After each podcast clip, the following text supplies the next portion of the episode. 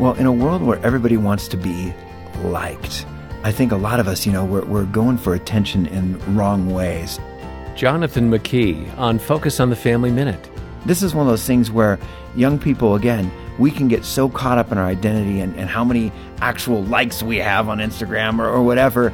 And our identity as a believer is in Christ. And it's so neat the more we get to know Jesus and the more we get to know how much He values us and wants to get to know us, that is such a comfort yeah. to young people. And and then there's many other ways we get into in the book, such as serving and this and that, because it's amazing when you start serving and seeing sometimes where other people are in need and the difference that you can make in someone else's life.